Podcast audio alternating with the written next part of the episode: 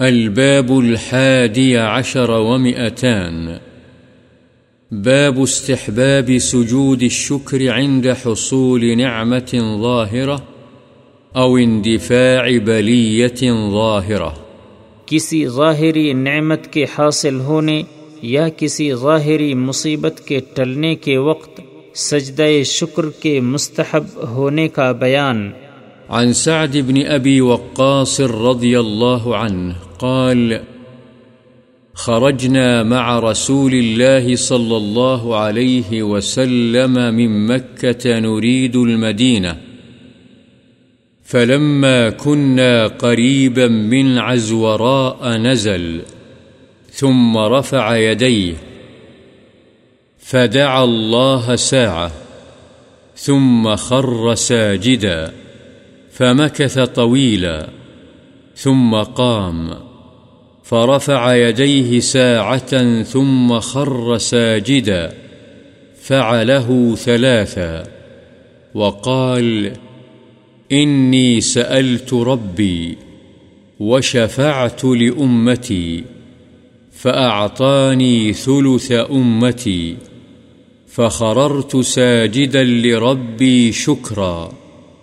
ثم رفعت رأسي فسألت ربي لأمتي فأعطاني الثلث الآخر فخررت ساجدا لربي رواه أبو داود.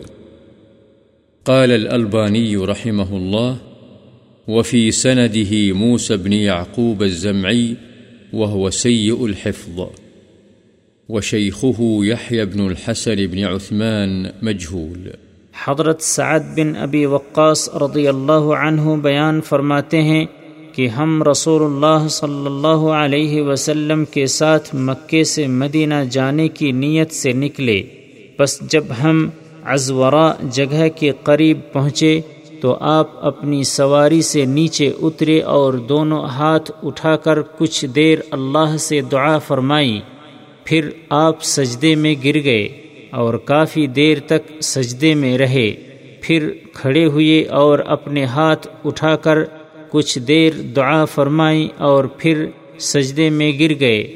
اس طرح آپ نے تین مرتبہ کیا اور فرمایا، میں نے اپنے رب سے سوال کیا اور اپنی امت کے لیے شفاعت کی، تو اللہ نے مجھے میری امت کا تہائی حصہ عطا فرمایا۔ چنانچہ میں شکر کے طور پر اپنے رب کے سامنے سجدہ ریز ہو گیا۔ پھر میں نے اپنا سر اٹھایا اور اپنے رب سے اپنی امت کے لیے سوال کیا، تو میرے رب نے مجھے میری امت کا ایک تہائی عطا کیا۔ میں پھر شکر کے طور پر اپنے رب کے لیے سجدے میں گر پڑا۔ پھر میں نے اپنا سر اٹھایا اور اپنے رب سے اپنی امت کے لیے سوال کیا۔ تو اللہ نے مجھے آخری تہائی بھی عطا کر دیا۔ بس میں اپنے رب کے لیے سجدہ ریز ہو گیا۔ ابو داود